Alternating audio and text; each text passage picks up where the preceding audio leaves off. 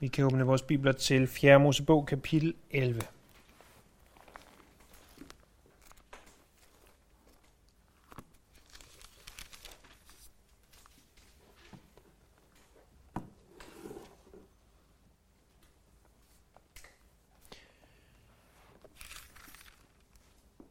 Vi så sidste gang, hvordan Israel brød op fra Sinai's bjerg. Og de begyndte at begive sig på den rejse, som skulle have taget dem 11 dage, men som endte med at tage dem 40 år. Og vi ser så i vers 1 af kapitel 11, en gang gav folket ondt af sig, og det hørte Herren. Da han hørte det, flammede hans vrede op, og herrens ild brød løs blandt dem og begyndte at fortære i udkanten af lejren. Folket råbte til Moses om hjælp, men da Moses bad til Herren, døde ilden hen. Dette sted fik navnet Tav-Era, fordi Herrens ild brød løs blandt dem. Så folket var som sagt på vandring igennem ørkenen. Og noget af det, der definerer en ørken, er, at der er ubekvemt. Det er ikke et behageligt sted at opholde sig i længere tid ad gangen. Og det ledte til noget blandt Israels folk, som mange af os kender så ganske godt. De gav ondt af sig, står der. Vi kunne måske også oversætte det til anno 2020. De brokkede sig. Vi ved ikke, hvad det var, de brokkede sig over. Vi ved ikke, hvorfor de gav ondt af sig. Vi kunne godt spekulere. Det kunne være det varme sand. Det kunne være de kolde nætter. Det kunne være, at nogen gerne ville have været længere ved Sinai's bjerg, og var ked af, at de skulle væk. Andre, de var ked af, at de havde været der for længe. Og spekulationerne er jo endeløse. Fordi utilfredse mennesker kan altid finde noget at brokke sig over. Men uanset hvad deres grund måtte have været til at brokke sig, til at give ondt af sig, så ville de have haft tusinde flere grunde til at takke Herren. Vi bliver også nødt til at bemærke, at når vi ser på kapitel 10, vers 33, så er der, som jeg umiddelbart forstår det, kun gået tre dage siden de forlod Sinai. Tre sølle dage. Og så giver de allerede ondt af sig. Der er ikke noget at sige til, at det bliver en lidt lang tur. Her for et par uger siden havde jeg det privilegium med min familie at skulle køre mod de norske fjelle. Bilen havde kun lige forladt Hillerød by. Vi havde kørt under 10 minutter, før børnene begyndte at spørge, hvornår er vi der, begyndte at slås, begyndte at gøre ting, hvad børn nogle gange gør, når de er på bagsædet, og vi tænkte, det bliver godt nok en lang tur. Indtil vi så fik dem i rette sat nok til, at de forstod, at det skulle de altså ikke prøve på de næste 10 timer, så ville vi blive ganske sindssyge.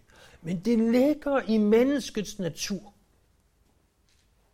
Kun lige at have sagt, værsgo, kun lige at have sagt amen, kun lige at have sat afsted, og så begynder vi at give ondt af os.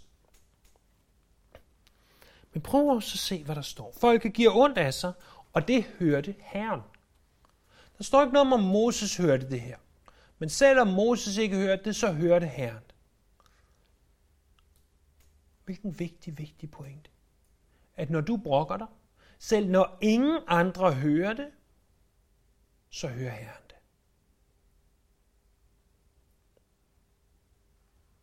Og i det her tilfælde, der blev Herren vred, og han sender en ild til udkanten af lejren. Når der står, Herren sender en ild, så kan det være hans Shekinah, den ild, som boede på keruberne, som slog ud og begyndte at antænde ting. Det vil sådan være det mest spektakulære. Det kunne også være, at der var lyn, der slog ned. Det kunne være, at nogen havde glemt at slukke bålet helt, og at bålet blussede op og antændte noget stof eller noget uld, og der så kom ild på den måde, det ved vi ikke. Der står, at det var i udkanten af lejren. Det kan selvfølgelig betyde det, som det er oversat til her, nemlig udkanten, det yderste af lejren. Det kan faktisk også betyde, at det var lidt i hver af de 12 lejre. Det er nok ikke voldsomt vigtigt. Det, der er vigtigt, er, at der kom en ild, og der kom en ild fra Herren. Og Moses må igen agere stedfortræder imellem mennesket, eller mellemmand snarere, mellem Gud og mennesker. Han må ind og bede for folket, så Gud stopper ilden, og så navngiver de stedet Tavera, som betyder at brænde. Og det var en ganske almindelig måde, at de navngav steder på. De kom til et nyt sted, et sted, der ikke havde noget navn, og så sker der en eller anden ting der, og så navngiver de stedet efter det, der sker.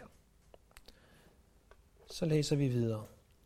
Vers 4. Den flok af mennesker, der havde sluttet sig til dem, blev griske og grådige. De gav også israelitterne til at græde og sagde, bare vi havde fået kød at spise.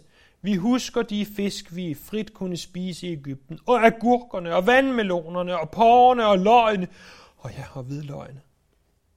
Men vi har mistet appetitten, for vi ser ikke andet end manna. Mannaen ligner korianderfrø, og det så ud som bedelium. Folket gik omkring og samlede det, malede det på håndkværn eller stødte det i morter, kogte det i gryde og lavede brød af det. Det smagte som kager og bagt i olie. Når der faldt duk over lejren om natten, faldt der samtidig manna. Er det ikke interessant, at hvis jeg gik hjem og spurgte mine børn, så hvis I, hvis I kunne spise til aftensmad, lige nøjagtigt hvad I ville, hver eneste dag, og de i hvert fald lige fik tid til at tænke sig om, og, og de vidste, at der var frit valg på alle hylder, så er der en vis sandsynlighed for, at de ville vælge kagebagt i olie.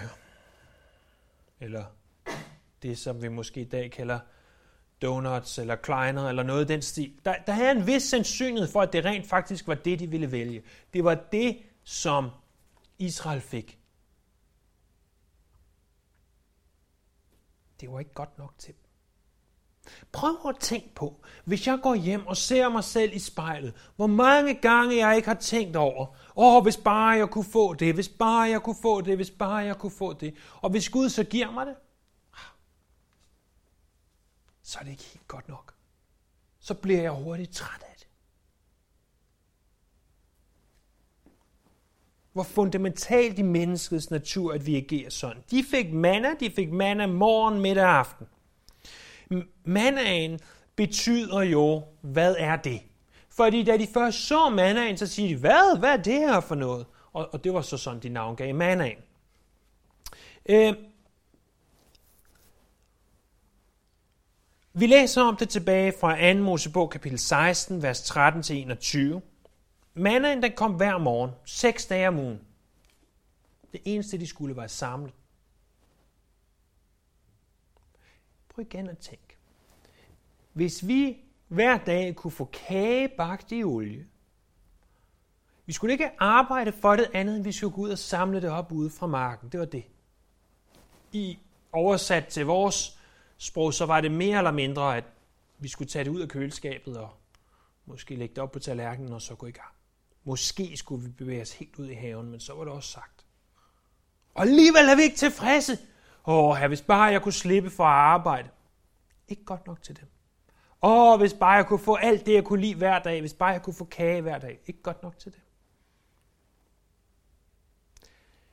Øh, de kunne samle det seks dage om ugen, og det var selvfølgelig fordi, at sabbatsbuddet stadigvæk galt, således at den syvende dag, der skulle de ikke samle, så den sjette dag kunne de samle mere, og øh, så var der nok til den syvende dag. Og som vi måske også husker, hvis man samlede mere, end man havde behov for at tænke, jeg gemmer lidt til i morgen, så blev det dårligt, den del du gemte. Det, det var øh, mirakuløst, kan vi sige. Mirakuløs mad.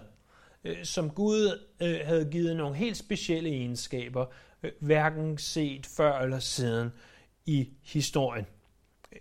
Når solen kommer ud, så smeltede det. Og, og vi ser også, at det kan bearbejdes og formes ind til flere forskellige slags mad, men det smagte altså af kage bagt i olie. Der står, at farven var bedellium, som er en bleggul farve. Hvad er det, de brokker sig over her? Jo, der er en flok af mennesker, der havde sluttet sig til dem. Det var Ægypter, som havde fået færden af, der sker noget her. Hvordan havde de fået færden af det? Måske fordi deres huse var fyldt med frøer, myg, og deres kvæg døde, og nilen blev til blod, og fem andre gode ting, inden de pludselig fik forståelsen af, at dødsenglen ville gå igennem landet. Og de her har altså så smurt blod om deres døre, og øh, fuldt israelitterne ud af ørkenen. I hvert fald fuldt israelitterne ud af ørkenen. Muligvis har nogen af dem mistet deres første fødte, det ved vi ikke. Men, eller det ved jeg ikke, det kan godt være, at jeg ikke kan huske det, men hvorom alting er, de havde fuldt israelitterne. Og de her fremmede, de begynder at give ondt af sig. Og, og der kunne vi selvfølgelig tale om, at israelitterne havde mixet sig med nogen, der ikke var israelitter. Det var måske ikke godt, men det er jo ikke det, der er pointen, fordi israelitterne de følger trop ganske, ganske hurtigt. Og så begynder de at tænke på, giv os kød at spise. Noget jeg jo aldrig ville udtale. Øh, jo, jeg vil. Men til gengæld, så siger de også, husk på alle de her grøntsager og frugter. Agurker og vandmeloner og på. Man kan, man kan næsten fornemme, at munden løber i vand. Hvis man ser de her Survivor-udsendelser i fjernsynet, hvor at de bliver efterladt på en øde ø, eller en øde et eller andet, alene eller sammen med få andre, så på et tidspunkt, når de har været der længe nok, så begynder de at fantasere det er ganske, ganske morsomt at se, hvad det så er, de fantaserer om. Og nogen vil have flæskesteg sandwich, og andre vil have bøger, og andre igen vil have robrødsmad, og hvad de nu kan fantasere om, når det eneste, de kan finde, det er lidt kogt fisk, måske, hvis de er heldige.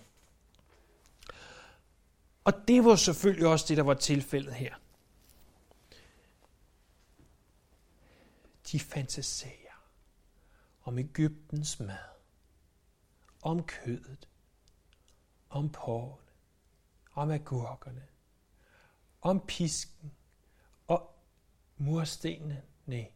Det havde de glemt. De havde glemt, hvordan at det kan godt være, at de fik de her grøntsager en gang imellem, fik en smule kød, men de havde jo glemt slavepiskeren.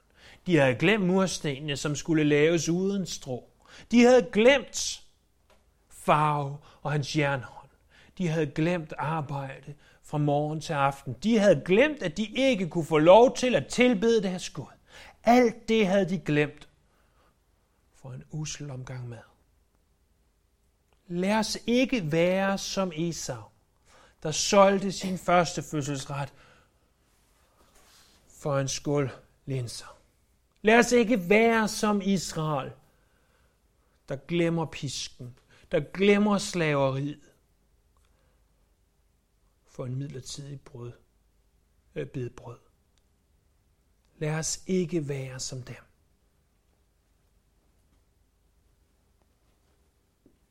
Vi har brød, som ikke er af denne verden. Manaen sammenlignes interessant nok med Guds ord i 5. Mosebog. Og da Jesus siger, at mennesket skal ikke leve af brød alene, men af hvert ord, der udgår af Guds mund, så citerer han fra 5. Mosebog. Og vi har mad, vi har brød, der ikke er denne verden, men hvor ofte fokuserer vi ikke på vores Ægypten, nemlig vores verden, i stedet for at se på den mad, som han har givet os. Hvor ofte længes vi ikke efter de ting, der kan tilfredsstille os i den her verden, i stedet for at se hen til de ting, som fylder os i den næste.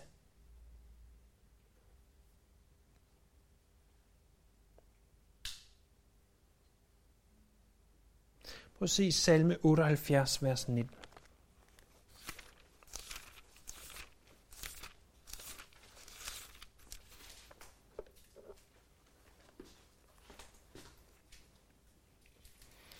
Det her handler ikke om mad.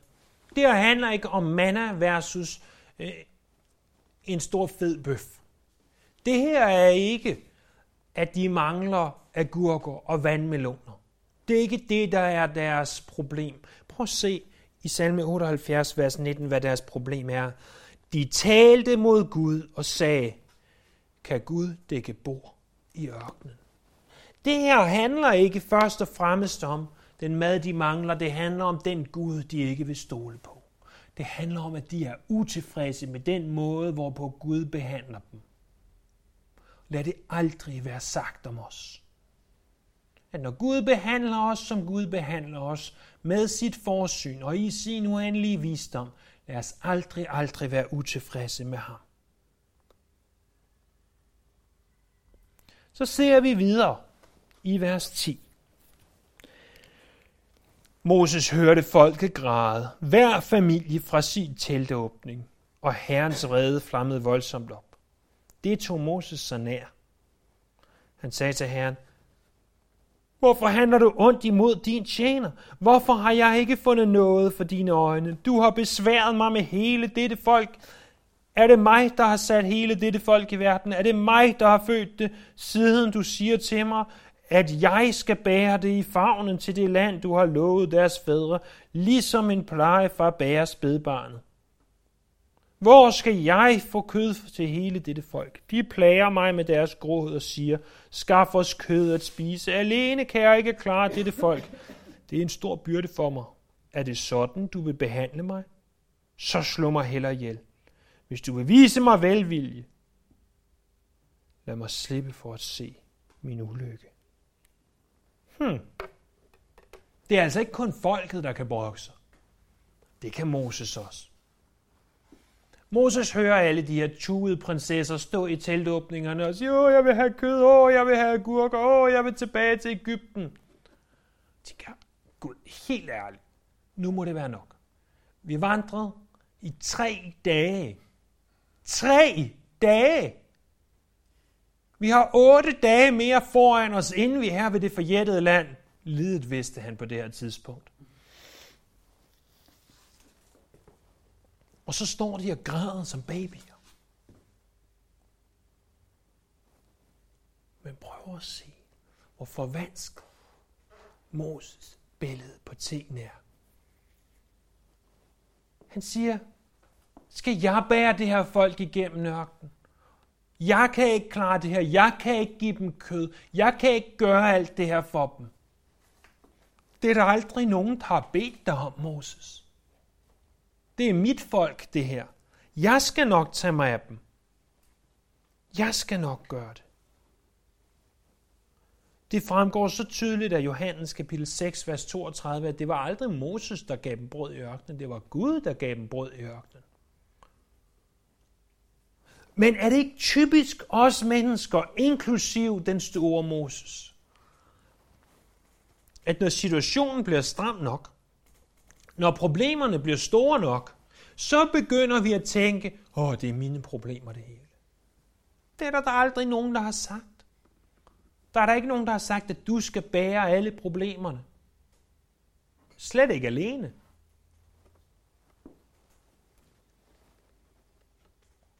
Har Jesus ikke sagt, kast alle dine bekymringer på mig? Har, har han ikke sagt, at vi skal søge først Guds rige og hans retfærdighed, så vil alt det andet gives os i tilgift. Er det ikke rigtigt, at hvis vi kommer og giver ham alt, hvad vi har, så bærer han det for os.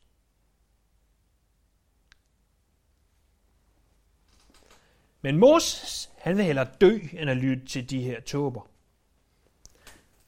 Så sker der videre i vers 16, at Herren sagde til Moses, Du må samle 70 mænd af Israels ældste, om hvem du ved, at de er ældste og skriver i folket. Dem skal du tage hen til åbenbaringsteltet, og der skal, du sti, øh, der skal de stille sig op sammen med dig. Jeg vil stige ned og tale med dem der. Og noget af den ånd, som hviler på dig, vil jeg tage fra dig og lægge på dem. Så skal de hjælpe dig med at bære det besvær, folket er. så du ikke er alene om at bære det. Og til folket skal du sige, jeg skal hellige jer med henblik på i morgen, så skal I få kød at spise. I har jo grædt sagt, bare vi kunne få kød at spise. Vi havde det godt i Ægypten. Og det har Herren hørt. Men nu skal Herren give jer kød at spise.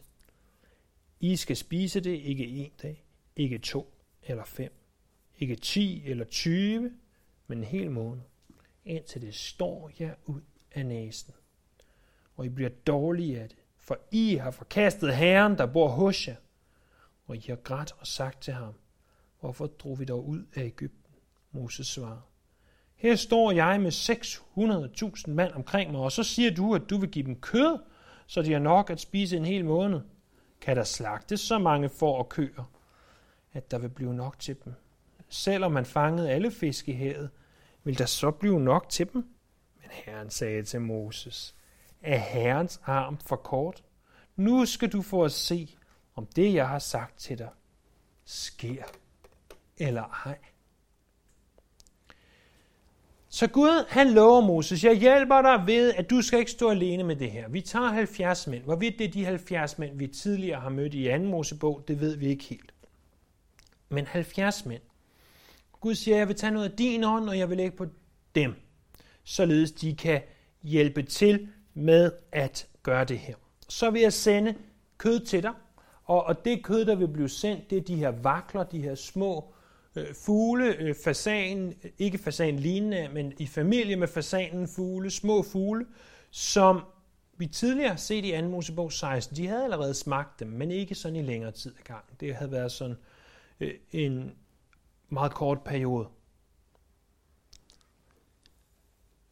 Så Gud siger, jeg skal nok skaffe kød, og så siger Moses, det, det kan jo ikke lade sig gøre. Så mange dyr har vi jo ikke. Det, det er jo fuldstændig umuligt, at der er kød nok. Det, det, det, det er umuligt. Selvom vi fanger alle fisk, så er der ikke kød nok. Og så siger Gud til ham. Øhm, Moses, tror du ikke, at, at min arm kan nå? Tror du, den er for kort? Når vi sidder her, rimelig komfortabel, i nogenlunde tørre vejr, i fred og fordragelighed, og har hele historien, så griner vi lidt af Moses, ikke? Ægyptens ti plager, har du glemt det, Moses? Det røde hav, der åbner sig op, har, har du haft hukommelsesvigt, mand? Sinai's bjerg, skyen, Gud, de ti bud, tabernaklet, Gud, der tog bolig i det, skysøjlen, der går lige foran jer, og du siger, at Gud ikke kan give jer mad nok? Mandagen, der falder hver dag? Måske kunne jeg gøre noget lignende? Nej, det tror vi ikke på. Det, det er for svært for dig, Gud. Det er umuligt. Og tænk så, når vores vantro er så stærk, at den overser alt det, som Gud allerede har gjort for os. Nej, ham der, ham der min onkel, han kan ikke blive frelst. Han er simpelthen for meget en sønder. Hallo, har du set på dig selv? Kan du huske, hvordan du engang var? Kan du huske, hvad Gud igennem tiderne har gjort? Gud kan. Gud kan. Hans arm er ikke for kort. Han kan. Han kan gøre det. Og jeg ved ikke alt, der rører sig i jeres hoveder i aften og jeres tanker. Men Gud kan. Jeg siger ikke, at han vil, men jeg siger, at han kan.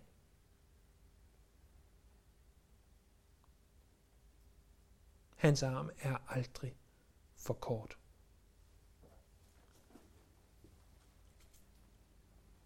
Når vi siger, at Gud ikke kan, og vi tror, at hans arm er for kort, så er det fordi, vi ser på skabningen, i stedet for at se på skaberen. Så er det fordi, at vi som Peter, der gik på vandet, et ganske kort øjeblik, får blikket væk fra Jesus på bølgerne, og så synker vi. For når vi tager blikket væk fra vores Gud, og ser på den her verden, når vi ser på skabning, og ser på de begrænsninger, der er, så er der ganske meget, der er umuligt. Men når vi ser på Herren, så er der i realiteten intet, der er umuligt. Hans arm er ikke for kort. Den er lang nok. Han kan. Vi læser så videre i vers 24, at så gik Moses ud og fortalte folket, hvad Herren havde sagt, og de samlede 70 mænd og folkets ældste og lod dem stille sig omkring teltet. Herren stenede i skyen og talte til dem. Han tog noget af den ånd, der hvilede på ham, og lagde den på de 70 ældste. Ånden kom over den, og de kom i profetisk henrykkelse, og det gjorde de ikke siden. Han to af mændene, der var blevet tilbage i lejren, den ene hed Eldad, den anden hed Medad. Ånden kom over dem, for de hørte til de 70, der var blevet udskrevet, men de var ikke gået ud til teltet, så de kom i profetisk henrykkelse inde i lejren. En ung mand løb ud til Moses og fortalte ham, at Eldad og Medad var kommet i profetisk henrykkelse inde i lejren, og Josva, Nuns søn, der fra sin ungdom havde været i Moses tjeneste, sagde, Moses herre, stands dem. Men Moses svarede, Viser du nidkærhed på mine vegne, giv hele Herrens folk var profeter, fordi Herren lagde sin ånd på dem. Så trak Moses sig tilbage til lejren sammen med Israels ældste. Så Moses han kun gør, at der er altså 70 mænd, som Gud vil tage noget af den ånd, der hviler over Moses, og lægge ned de her mænd, således at de kan være med til at, at hjælpe ham. Og de kommer så i det, som vores 92 oversættelse oversætter til profetisk henrykkelse. Det bogstavelige hebraiske udtryk er, at de profeterede. Øh, og jeg må nok indrømme, at det er noget af en fortolkning, som den danske oversættelse af 92, a.k.a. Dronningens Bibel, er kommet med ved at skrive profetisk henrykkelse.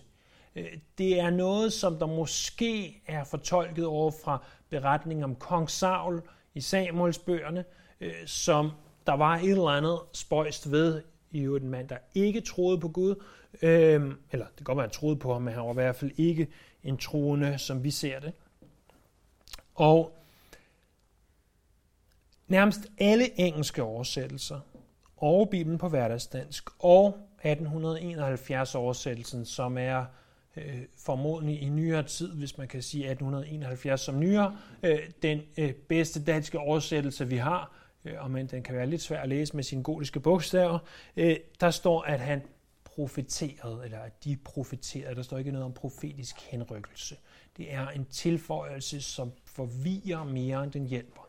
Fordi hvad vil det betyde, hvis de var i profetisk henrykkelse? Hvad, hvad betyder det, at vi kan begynde at komme med alle mulige vilde forklaringer på, hvad der skete? Men det er altså ikke det, der står. Øhm, hvad det så betød, at de profeterede, det kan diskuteres. Øhm, men uanset hvad, så profeterede de, og de gjorde det i en kort tid, og så skete det ikke igen. Der var to af de mænd, som var blandt de 70, de var ikke gået ud til teltet, altså til tabernaklet. Og det faldt nogen for brystet. Det kan simpelthen ikke være rigtigt, sagde de, at de her mænd står og profeterer hende i lejren, når alle de andre er ude ved teltet. Havde det rigtigste været, at de var gået ud til teltet? Formodentlig ja. Hvorfor var de ikke det? Det ved jeg ikke. Måske deres hustru ved at føde. Måske deres børn havde første skoledag, eller et eller andet andet, man nu kunne dengang. Jeg ved det ganske simpelt ikke. Men Josva, som er ham fra Josva-bogen, han siger til Moses, prøv at høre, de her to mænd, de er ikke kommet ud. Det kan simpelthen ikke være rigtigt. Du må sige til dem, de skal stoppe med at profetere. Og så siger Moses, at det er fint nok, at du viser nedkærhed på mine vegne, men, men faktisk er det jo en god ting, at de profeterer. Det er jo bedre, at de profeterer, også selvom de måske ikke gør det det helt rigtige sted, end at de ikke profeterer. Faktisk gider, at hele folket var profeter, siger han. Det er så vigtigt at huske, at når Guds ånd arbejder, så kan vi ikke begrænse det til et bestemt ritual. Ja, Bibelen har sat bestemte rammer for, hvordan Gud han selv ønsker at arbejde, men han har ikke intention om at begrænse det til et bestemt ritual. Og det er så ganske, ganske vigtigt at have forhold. Vi læser så fra vers 31. Der brød en storm fra Herren løs. Den drev vakler ind over lejren fra havet og kastede dem til jorden i et lag på to alen over et område så stort som en dagsrejse på alle sider af lejren. Folket samlede vakler hele den dag og hele natten og hele næste dag. Det mindste nogen samlede var 10 hummer. Det bredtes, øh, de bredte dem ud rundt om lejren. Men endnu mens de havde kød mellem tænderne, og ikke havde tykket færdig, flammede Herrens fred op mod folket, og Herren slog en mængde af dem ihjel. Dette sted fik navnet Tivrod har Ta'avar, fordi de, der havde været grådige, blev begravet der. Fra Kivrod har Ta'avar brød de op og drog til Hazarat, og de blev i Hazarat.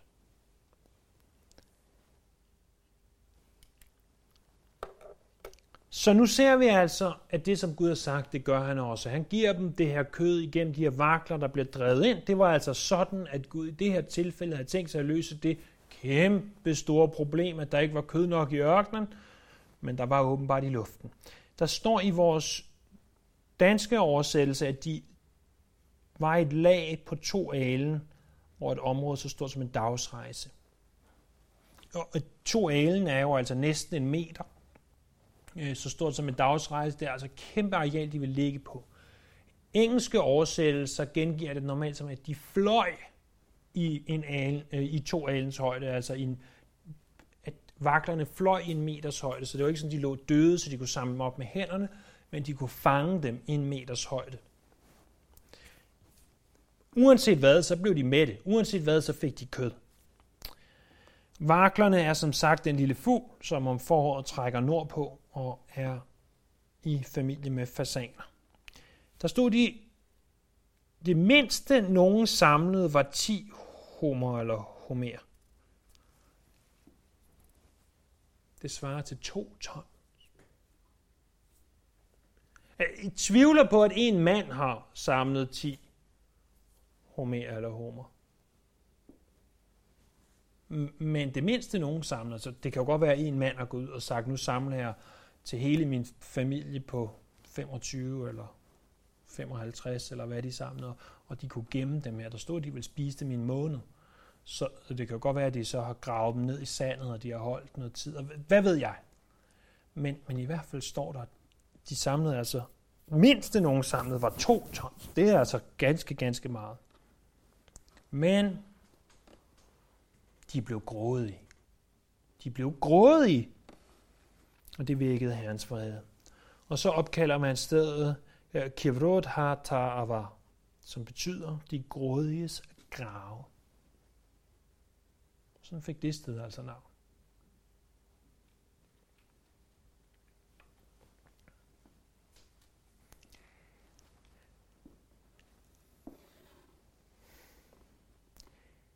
Paulus skriver, til menigheden i Korinth.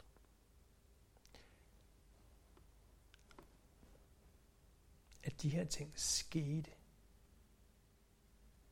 for at du og jeg kan lære af dem.